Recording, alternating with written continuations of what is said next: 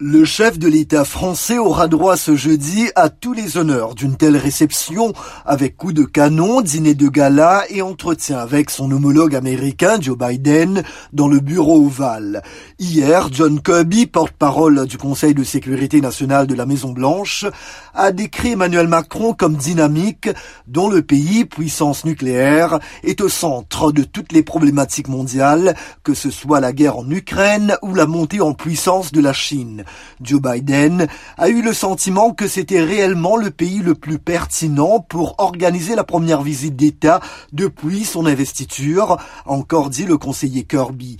Pour Paris, c'est un honneur qui est fait à la France plutôt qu'à tout autre pays européen.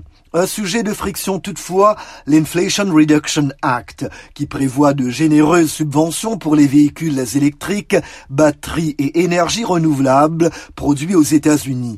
Nous ne resterons pas les bras croisés face à ce plan d'investissement jugé protectionniste, a déclaré la première ministre française Elisabeth Borne.